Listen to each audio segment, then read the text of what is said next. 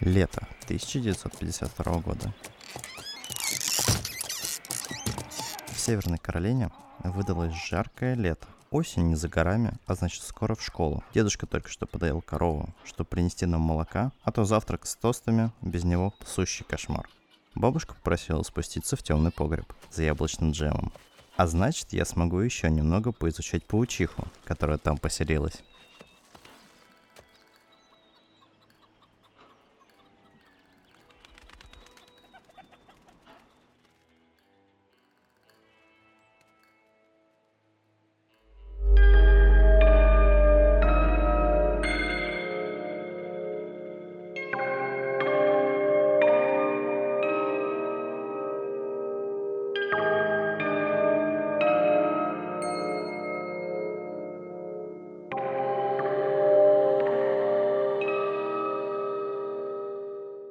Всем привет! В эфире подкаст «Какой бред?» Студия фильм подкастов «Дилетанты». Мы снимаем научно-популярные фильмы, записываем подкасты, а также рассказываем о ярких деятелях псевдонаучной мысли, сумевших повлиять на жизнь всего общества. Меня зовут Лёша. Меня зовут Никита. И Никита пока что не выучил э, предисловие к каждому нашему подкасту, в отличие от меня.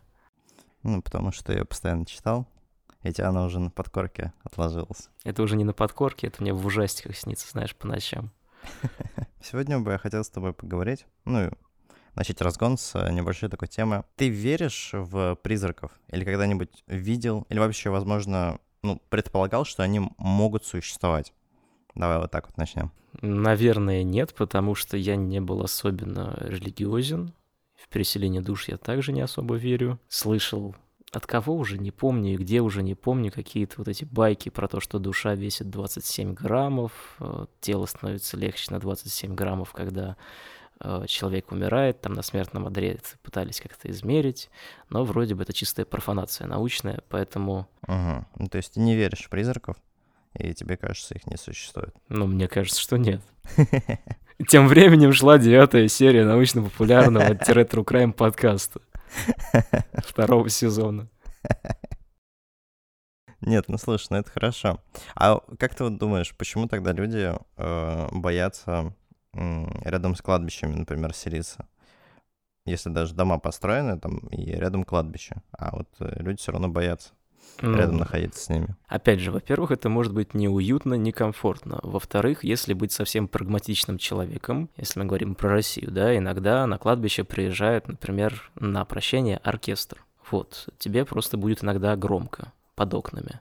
В-третьих, чисто с эстетической точки зрения, современные кладбища — это не кладбища, которые были, там, я не знаю, в 18 веке с огромными плитами, склепами и так далее. Да и чтобы у тебя окна на склепы выходили, тоже как-то так себе. А если говорить про какие-то природные механизмы, скорее всего, это просто изначально сформированное отвращение к мертвому телу и природное ощущение того, что нужно подальше держаться от того, что умерло. Или, ну, если у тебя умер какой-то близкий родственник, наверное, даже и в каком-нибудь, не знаю, каменном веке, тогда уже были и погребальные ритуалы. Скорее всего, просто люди селились поодаль или бы хоронили поодаль например, в далеких пещерах или делали курганы. Угу. То есть ты думаешь, что это и биологически, как отвращение к трупу, да, э, к тому, что он несет за собой, ну, не только вонь, да, но и разложение, а значит заражение. Ну да. Угу. И социальный фактор вокруг, типа, кладбище такой, знаешь, э, фонное, как бы, ужастиков э, создался. Ужастики, наверное, породили этот фон, исходя из э, каких-нибудь мифов и легенд средневековых, наверное. Поэтому я бы здесь просто поспорила, что является причиной, что следствием. Именно вот конкретно относительно ужастиков и фильмов, там, хорроров, всего остального.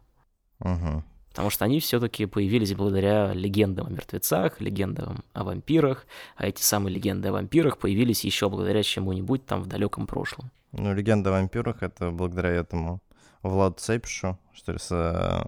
придумались. Ну, Влад Дракула — это же литературное произведение. Сейчас вылетело из головы, кто же его написал. Я только помню, что вдова этого человека очень долго судилась с автором Носферату, «Симфония ужаса». Это когда уже сделали экранизацию. Да, но оказалось так, что просто режиссер Носферату взял, поменял имена, немножечко изменил сюжет, чтобы он был все-таки узнаваемый, люди пришли.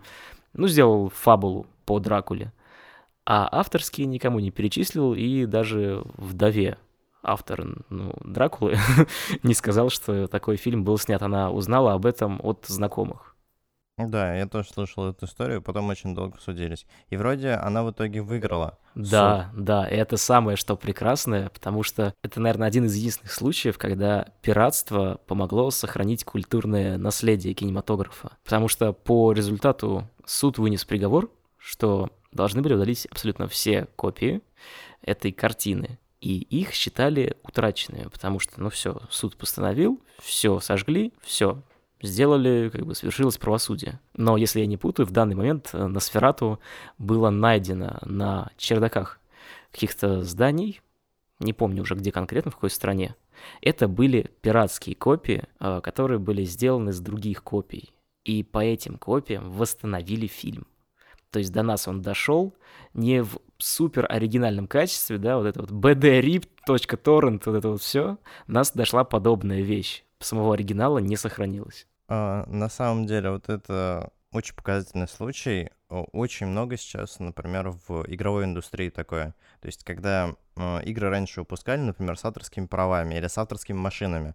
Сейчас это авторское право, ну, то есть оно там условно на 5 лет давалось, да, вот, и его потом правообладатель изымает у собственно, разработчика игры. А значит, э, она уже как бы, ну, недействительна, ее нельзя распространять. Она уходит из э, интернет-магазинов, например. И пираты спасают, получается, игровое наследие. Фига себе, даже не задумывался об этом. Вот. Так, например, с Need for Speed было. Э, там была платная музыка, да-да-да, с авторскими отчислениями. А, вот тун тун тун да. тун тун тун Ладно, хорошо. Вот. А, и, понятное дело, и на машины точно так же, там же оригинальные машины были. Оригинальные, настоящие. Там же настоящие машины были. И все это отозвали, и, получается, ее сейчас легально нельзя продавать если только э, Electronic Arts обратно не э, выкупит себе права. Разумеется, она этим не будет заниматься. Зачем на древнющую игру это делать? Лучше ремейк сделать. И получается, благодаря пиратам, что они распространяют это все, она сейчас на бесчисленных количествах просто компьютерах установлена, и, по сути, можно... Пиратство — это плохо, но, по сути, э, ее могут, например, раздавать. Э, для того, чтобы поместить в культурно значимый фонд какой-то есть, игровой. Типа там хранятся копии игр. Еще есть такая компания Nintendo, вот она Марио делала, может, ты помнишь. Она судится с фондом, который сохраняет ее собственные игры с прошлых платформ. Из авторских. Да. Офигеть. А их, типа, сейчас официально, если ты не купишь консоль с э, старую их, если ты не купишь к ним картриджи. В нее легально сейчас нельзя поиграть, если ты вот эти не сделаешь. Ты представляешь себе? И...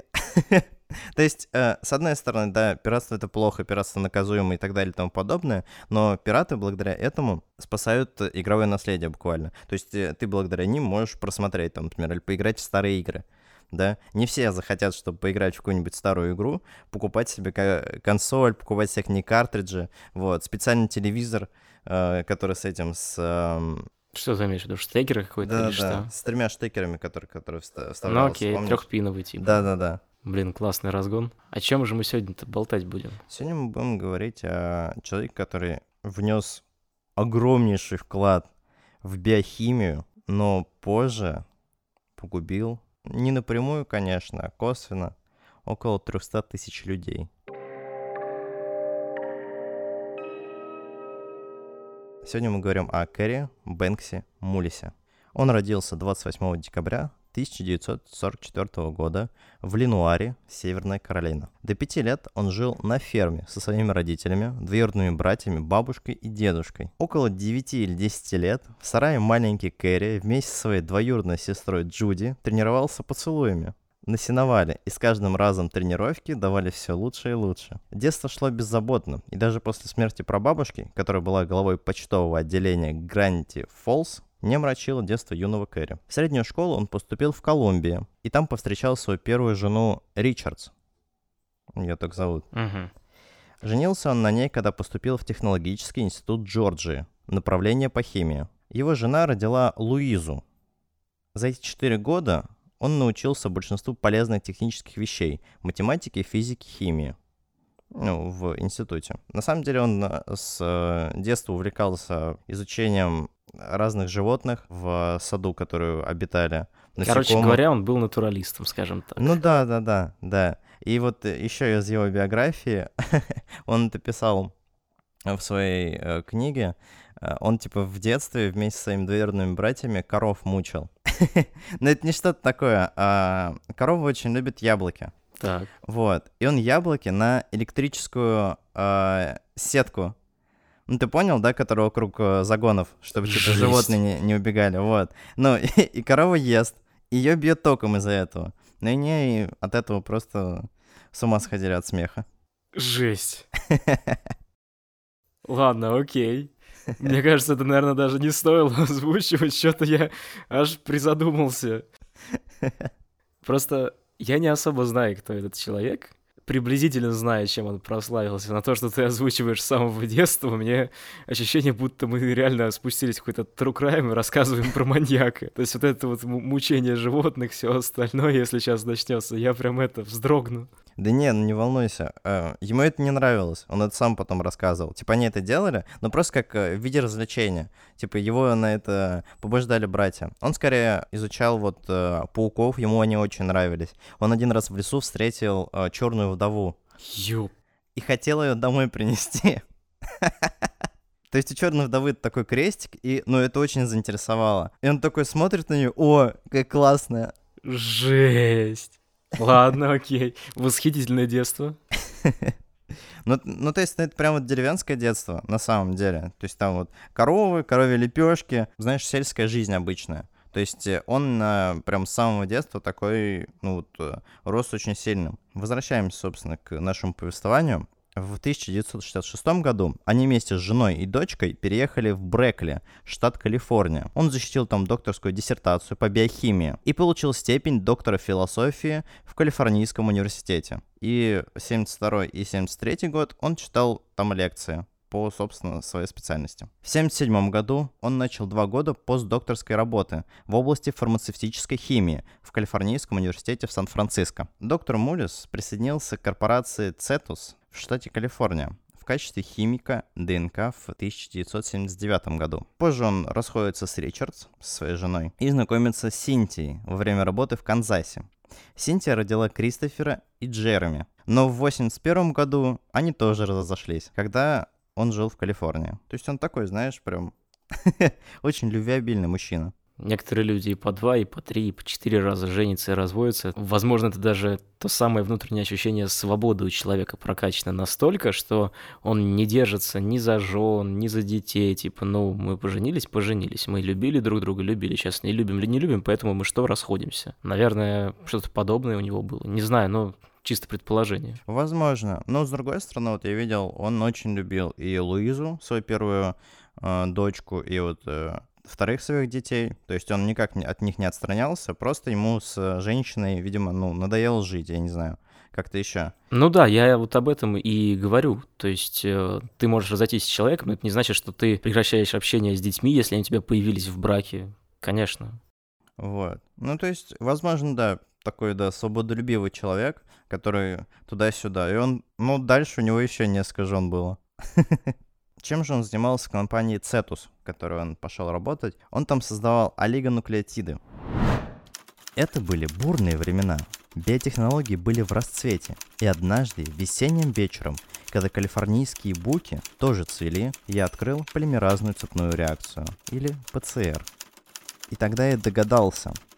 Это, по сути, был первый день всей моей дальнейшей жизни. То есть вот у него есть жизнь как до и после, в, да? Да-да-да. Там в деревне вот это все. А, а потом новая часть его жизни, когда он, по сути, сделал революцию в биохимии. Давай я немножко объясню, может, не все знают, что такое ПЦР. Это метод, широко используемый для быстрого создания от миллиона до миллиарда копий конкретного образца ДНК, что позволяет ученым усилить очень маленький образец. То есть у тебя там, например, капелька крови взяли, да, и ее размножили в несколько раз чтобы, собственно, ученым было намного проще исследовать дальше. Ну и насколько я понимаю, ПЦР в том числе применяется для, как раз вот ты говоришь про капельку крови, когда мы говорим про анализы.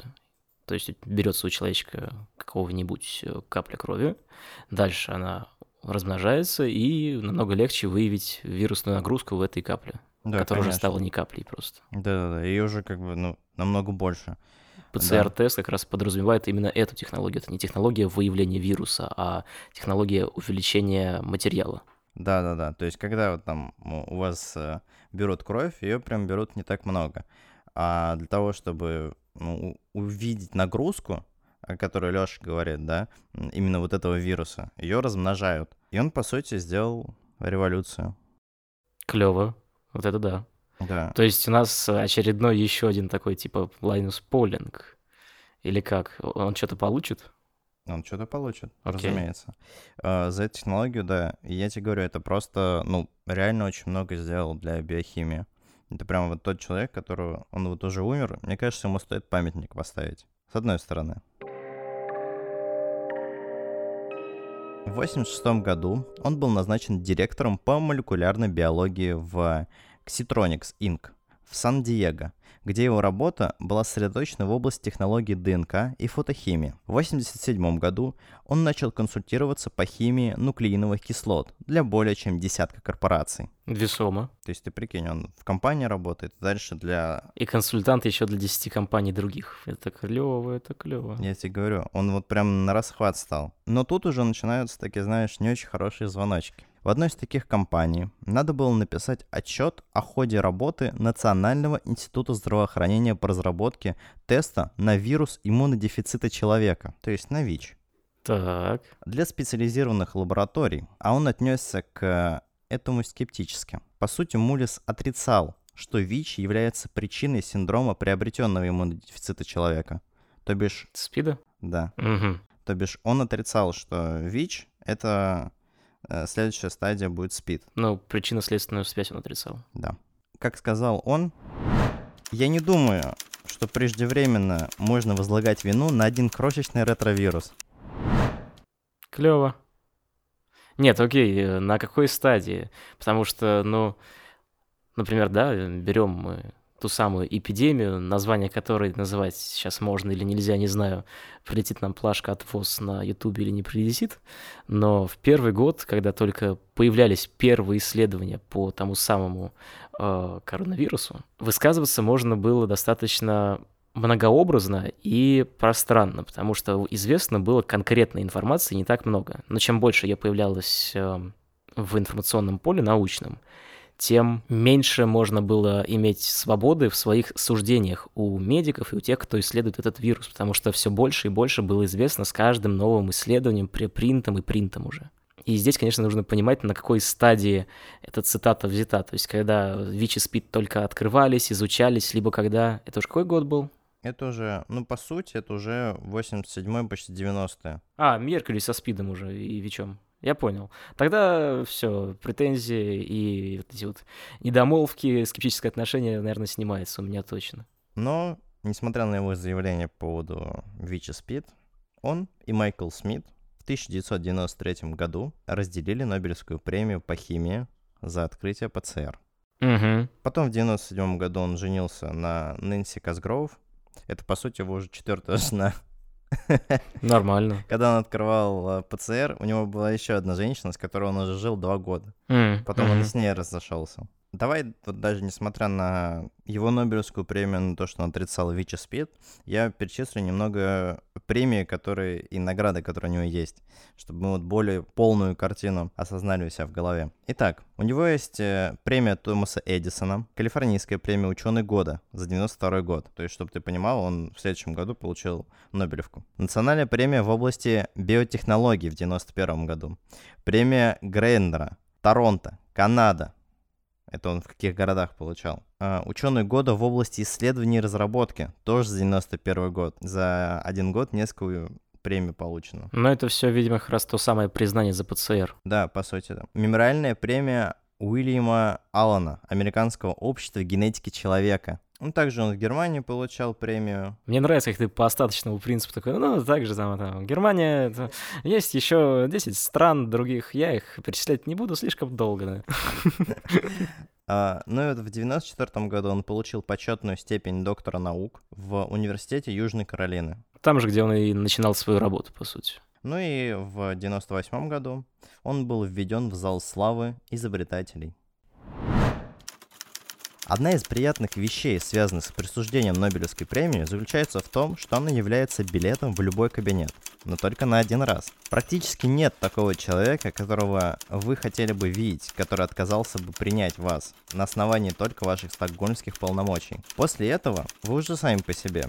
Люди также приглашают вас посетить их кампусы или встречу, да или просто поговорить. Я тепло отношусь к микрофону и толпе.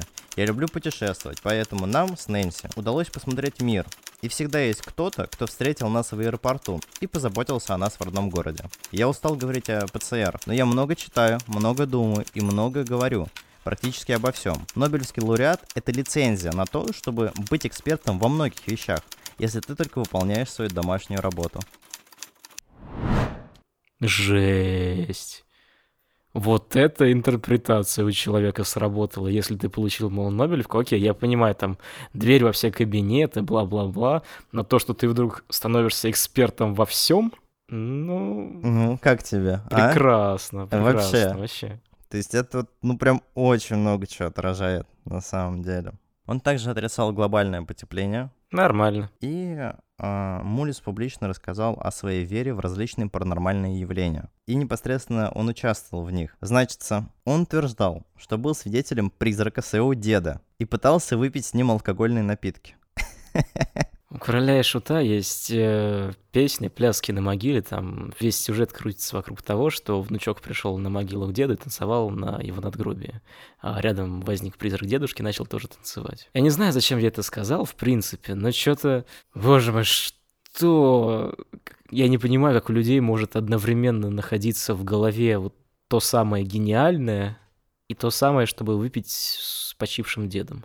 Ну, я тебе говорю, мы вот несколько раз за этот сезон, за прошлый сезон поняли, что насколько не был бы гениальный человек, он может ошибаться. Во-первых, да, он может ошибаться. Во-вторых, чаще всего, если мы говорим про современность, то практически всегда этот человек гениален и профессионален и компетентен только в своей какой-то узкой области, либо хотя бы, ну, чуть-чуть пошире. Если он уходит в другую сферу научного знания, начинается полный аншлаг. Да, я с тобой соглашусь. И вот, э, судя по его заявлениям, что если ты получил Нобелевку, если ты читаешь, изучаешь что-то, значит, ты можешь и про другие темы высказываться. Ну, это жесть. Вот. Конечно, высказываться ты можешь на любые темы, но ты должен понимать, что идти против научного слова, если у тебя нет в этом большой компетенции, ну, все же не стоит. Ну да, и чем больше ты выражаешь свою так называемую да, экспертную точку зрения, тем э, все на меньший множитель помножаются твои слова с каждым разом, и приблизительно там к какому-нибудь моменту они просто будут умножаться на ноль.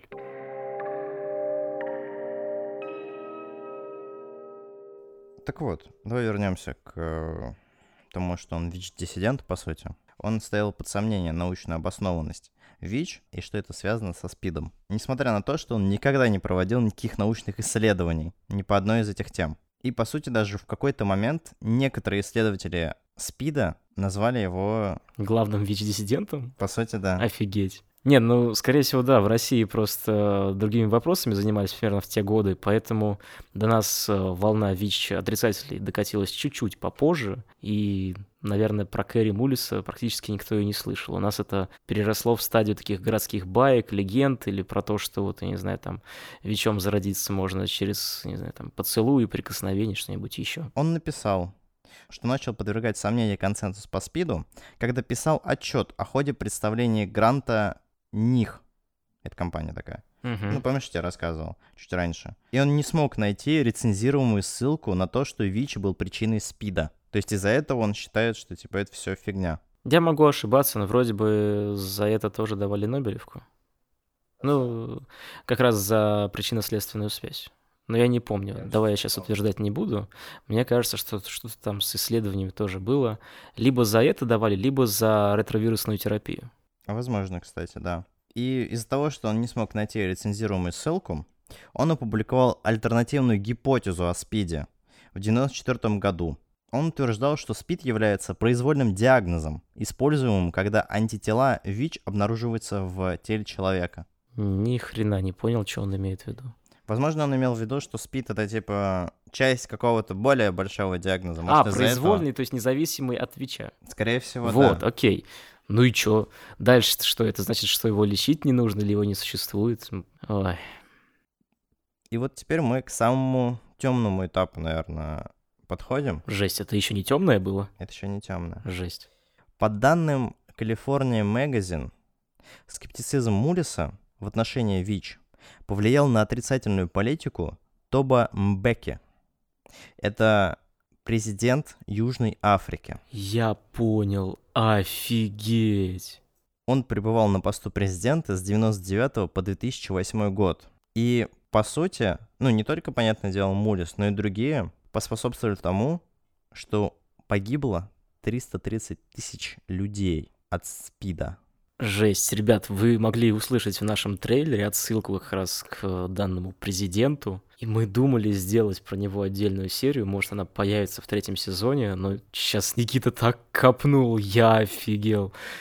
То есть он начитался трудов э, Кэрри Мулиса и такой, ВИЧа СПИДа нету. Да.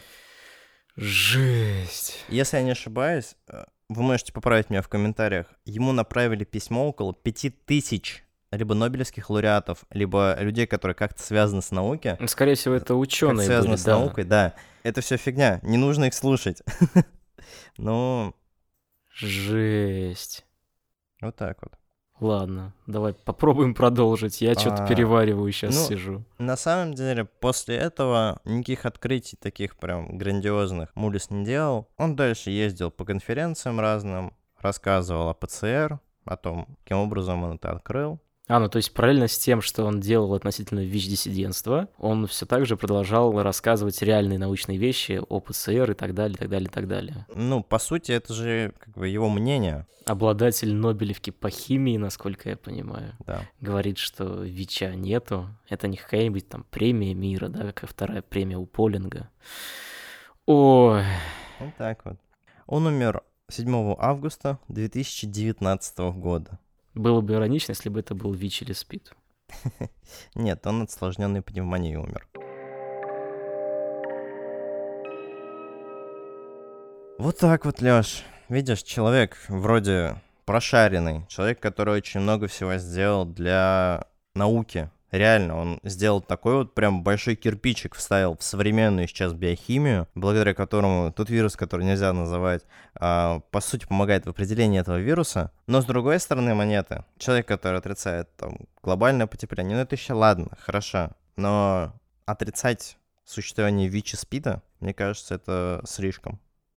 Жесть. Не, я его биографии-то практически ничего не знал. Отдаленно слышал что-то про отрицание ВИЧа, хорошо. И мне рассказывали знакомые про какую-то книжку с дебильным абсолютно названием, где он как раз про паранормальщину, про то, что он верит в астрологию, бегая голым по полям чего-то там. Вот, э, я не помню. Это, она даже не переведена была на русский. Что же это за книжка такая? Ну, то есть он ее выпустил тоже, по-моему, в 90-е.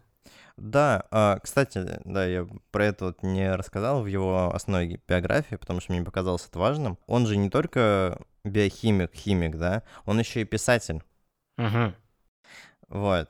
Нет, понятное дело, никакого образования профильного не получал. Он очень много книг выпустил такой, ну, около, около научной фантастики, либо просто какие-то, знаешь, отдаленно напоминающие. Например, в своей собственной биографии он рассказывал, что он с дедом встречался, когда он уже умер. Наверное, та самая книжка была.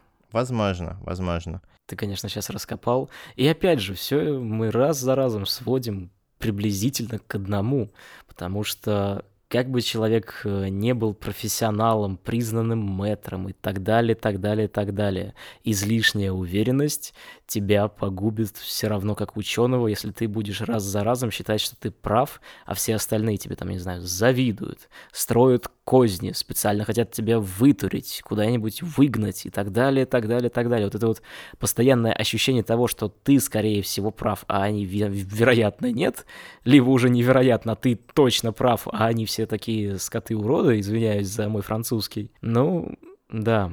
Что самое забавное, ты вот прям вот э, насчет Муриса даже в точку бьешь, потому что то ли какое-то интервью я читал, то ли, возможно, он это тоже в книге написал, что ему не страшно идти против научного консенсуса в своих заявлениях. То есть вот так вот даже было. Он типа называл э, научные братья, ну что-то типа того, ученые, ученых или или ученые братья, вот что-то подобное. Вот и он сказал, что ему не страшно против них идти, если они даже против него. Но здесь даже речь как раз не в страхе или там отсутствии страха у человека, когда дело касается подобного, а в том, насколько он может трезво оценить э, тезисы свои и тезисы тех, кто ему перечит, как он считает, либо на самом деле просто пытается дать ему какую-то абстрактную, либо же заслуженную критику. Ну да, и он, видимо, ее не слушал, потому что он был уверен, что ни ВИЧ, ни СПИД не существует.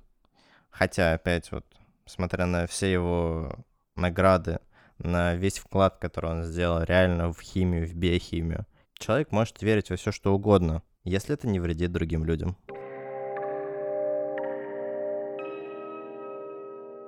Ну, а теперь немножечко отвлечемся все-таки от мрачных мыслей, поскольку сегодня с нами на связи студентка Новосибирского государственного университета Аполлинария Прокопович.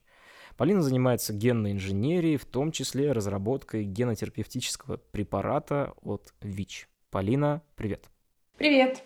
Спасибо, что согласилась с нами поучаствовать э, в подкасте. И, наверное, для начала разговора, после такой достаточно мрачной биографии человека, даже Нобелевского лауреата, каково твое отношение, ну, прежде всего, к ВИЧ-диссидентам? Ну, я считаю, что каждый человек может верить во то, что он хочет верить. Главное, чтобы он не приносил вред другим людям. Вот. А к ВИЧ-диссидентам я отношусь нормально. Я считаю, что это обычные люди, которые живут среди нас, и они не опасны, когда их вирусная нагрузка не определяется. В том плане, что это люди, которые могут не заявлять открыто о своем статусе, и не являются опасными для людей, которые не заражены ВИЧ. А если, например, человек, я не знаю, ну опять же, конечно, это просто вероятности, мы сейчас играем в вероятности, разумеется. Эм, меня пугают люди, которые намеренно пытаются кого-то заразить, ведь ну, банальные вот эти страшилки из детства, да, про иглы, торчащие из эскалаторов в метро, либо из сидений в кинотеатре. Ну, я думаю, что если любой человек намеренно пытается принести вред другому человеку, это какие-то виды антиморального поведения, которые должны караться законом. Таких людей нужно брать в любом случае под контроль. Ну да, ну да, наверное, согласен с тобой. Не, знаешь, мне даже сейчас э, сразу история вспомнилась. Вот недавно читал в Подмосковье, девочка, ну, с семьей вместе они сели в каршеринг, и девочка вдруг то ли села, то ли поцарапалась об иглу, торчащую из э, сидения в автомобиле в каршеринговом. И по итогу вроде бы даже обнаружилось в том шприце, о которой поцарапалась девочка, ну, запрещенное, наверное, в Российской Федерации и во многих других странах вещество. Как-то жутковато было, честно скажу, такое читать. В принципе, разбросанные шприцы по разным местам, где человек может о них как-то повредиться, это неправильно. И действительно же в медицинских учреждениях э, и, в принципе, при работе со шприцами есть правило, что они должны быть, если даже и выброшены в мусорный пакет, то обязательно закрыт колпачком э, наконечник иглы. Ну да, да, это безумно важно, потому что как раз благодаря этому не заразится большое число, ну, не заразится большое количество людей, и, ну, просто снизится вероятность этого практически к нулю. И насколько я вот сейчас понимаю, да, ВИЧ э, достаточно долго, да в том числе и сейчас, считается неизлечимым заболеванием. Сейчас картина как-то меняется или нет? Картина сейчас, по крайней мере, мы не можем полностью вылечить ВИЧ, и, но мы можем, э, как бы, во-первых, облегчить э, жизнь людей э, благодаря антиретровирусной терапии. В том числе есть подходы генотерапевтические, разработки генотерапевтических препаратов. И на данный момент один, некоторые препараты приходят разные стадии клинических и доклинических исследований. Ну, я сейчас немножечко накину теории.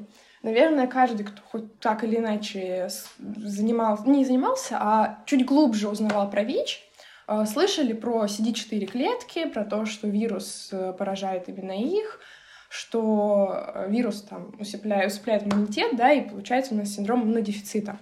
И вирус, прежде чем, как, как он заражает, собственно, клетку, он, заражает, он проникает в клетку через основной рецептор, это CD4, и также у него есть два корецептора, э, которые он, э, через которые он проникает в клетку. То есть есть CCR5 и CXR4 корецепторы. Сначала вирус связывается с CD4 рецептором, а потом или, или CCR5, или CXR4. Соответственно, бывает две тропности вируса. Это X4 и R5, R5 э, тропный э, вируса. И существует обычная как бы, мутация человека, она необычная, она есть у маленького процента населения, где-то 10%. Э, люди, у которых э, нету функционального корецептора, то CCR5.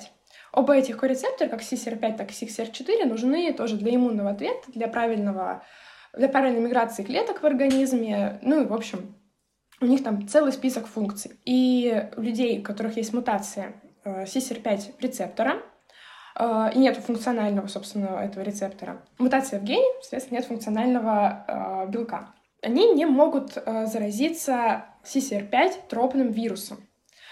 К тому же Э, как э, говорят некоторые исследования, что как преимущественно мы заражаемся не мы, а люди, пациенты с ВИЧ-инфекцией заражаются именно сначала CCR5 тропным вирусом, и в процессе жизнедеятельности в организме вирус мутирует до X4 штамма. Также есть переходные штаммы, которые могут э, проникать в клетку как с помощью R5 корецептора, так и с помощью X4 рецептора. Собственно, вернемся к генотерапии. Есть препарат, который проходит разные клинические и доклинические исследования, разные стадии, которые, э, собственно, вносят эту мутацию в стволовые клетки крови человека, тем самым не позволяя э, вирусу проникать через R5 рецептор. То есть смотри, если попробовать э, немного упростить схему, благодаря генотерапии, о которой ты говоришь, у нас получается, что вирус не проникает в клетки или не проникает в определенный рецептор, к чему это приводит? То есть человек не заболевает? Ну вот на клетке, да, получается, на клетке есть определенные рецепторы, через которые этот вирус проникает. Если этого рецептора нет, вирус не может проникнуть в клетку и, соответственно, не может ее заразить. И получается, что действительно вирус тропный к рецептору R5 не может проникнуть в клетку, в которой этого рецептора нет, потому что мы сделали мутацию. И, соответственно, человек не заболеет именно этим, э, троп, этой тропностью вируса. И это действительно такие хорошие как бы прогнозы, хорошие новые исследования, которые говорят о каких-то позитивных направлениях развития терапии ВИЧ. То есть, насколько я понимаю, у нас есть прямо такие как вакцина от простуды. В будущем, там лет через несколько, не знаю сколько, может появиться вакцина, благодаря которой мы будем невосприимчивы к ВИЧ. Ну, если бы это все было так радужно, здорово и замечательно, э, было бы очень хорошо. Да, действительно, это звучит как э, панацея, но мы не забываем, что у нас есть еще X4, тропность X4 вируса. Собственно, и с X4 э, рецептором гораздо сложнее происходит работа, поскольку, естественно, мутации такой нет. И, соответственно, мы не можем просто взять из природы, как абстрактно, да, какую-то мутацию, внести ее такую же в организм и получить такой же эффект. Нам нужно либо найти подобную мутацию, либо смириться с тем, что вирус будет все равно проникать через X4 рецептор, поскольку сделать нефункциональный этот рецептор невозможно. То есть возможно его сделать нефункциональным, но э, переставая выполнять свои физиологические функции, э, пациенты начнутся, могут начаться проблемы, несовместимые с жизнью, заболевания. Поэтому мы не можем говорить, что в будущем мы 100% победим ВИЧ, но э, есть вот такие вот интересные разные способы с ним бороться. Вот. Кроме того, вирус довольно коварный. Он проникает в наши клетки. Он живет не только в иммунных клетках, он может жить в микроглии, например, и долгое время существовать там, как бы спя. Э, когда вот как раз-таки мы говорим про неопределяемую вирусную нагрузку, когда пациент принимает препараты антиретровирусной терапии, да, у него все равно в организме есть самый заснувший вирус иммунодефицита человека, который при отказе от терапии обязательно проснется и начнет свою деятельность в организме продвигать. На самом деле очень необычно даже и разговаривать о таком, потому что ну, буквально лет пять назад для меня была новинкой та самая ретровирусная терапия, когда человек просто ну, не замечал как таковой ВИЧ у себя в организме и жил практически ну, полноценной жизнью.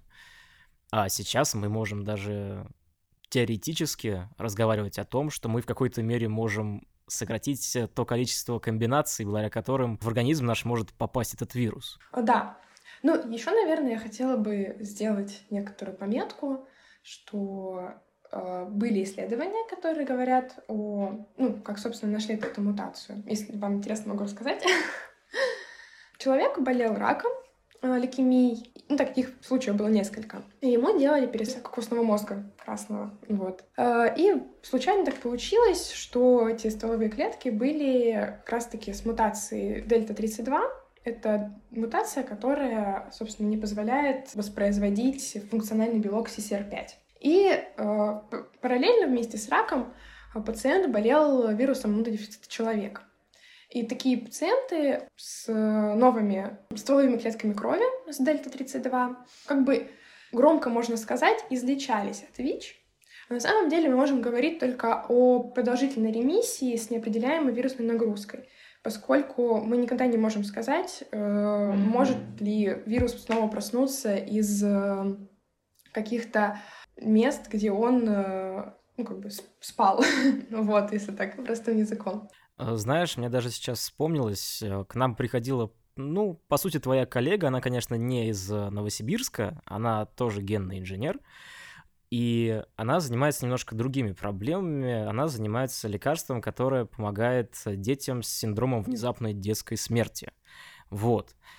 И человек рассказывал примерно о том же, и насколько я понимаю, если попробовать подвести небольшой итог касательно той самой, ну, назовем ее прививки от ВИЧ, да, голословно. Насколько это дорогая технология? Потому что когда мы общались э, с генным инженером касательно СВДС, там все это было максимально эксклюзивно, для каждого человека подбиралось индивидуально и вводилось.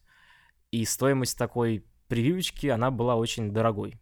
Сейчас, на данный момент, те технологии, которые используются, это просто, ну, как бы Э, нельзя назвать это технологией, нельзя назвать это лекарством даже, даже сложно назвать это индивидуальной терапией. Возможно, пересадка клеток как раз-таки э, человека.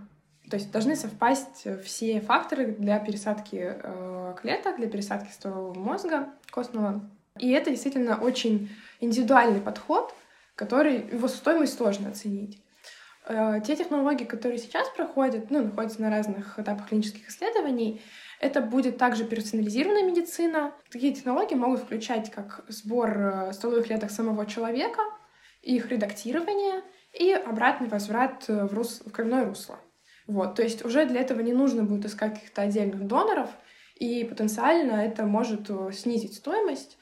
И я думаю, что со временем такие технологии могут быть доступны каждому. Ну, так или иначе э, близкому к медицинскому персоналу, скажем. Не совсем в полевых условиях это. Э, в полевых условиях, я думаю, это будет можно сделать сильно позже, но я думаю, что это технологии, которые могут быть доступны многим людям. Это очень классно. Огромное спасибо, что ты к нам подключилась и немножечко пообщалась, пролила свет на эту проблему, и удачи тебе огромной в твоих исследованиях и в учебе в Новосибе. Новосибу привет. Спасибо. Спасибо, что позвали. Рада была с вами поделиться и пообщаться. А я напоминаю, что сегодня с нами на связи была студентка Новосибирского государственного университета Аполлинария Прокопович. Спасибо, что прослушали нашу историю. Написал сценарий Никита Свиридов, слушал и сводил Леша Павленко, обложку сделала Маша Ермакова, помогала находить экспертов Аня Фомина, а iSlips написал классную музыку. Отдельное спасибо Илье Мачихину за прекрасную студию. И не забывайте, что мы выходим каждую пятницу. Ну и конечно, ставьте лайки и сердечки на Яндекс Музыке, ВК, а также подписывайтесь на нас в Apple Podcast, Zen, Google Podcast, Spotify, SoundStream и CastBox. Всем спасибо. Всем пока.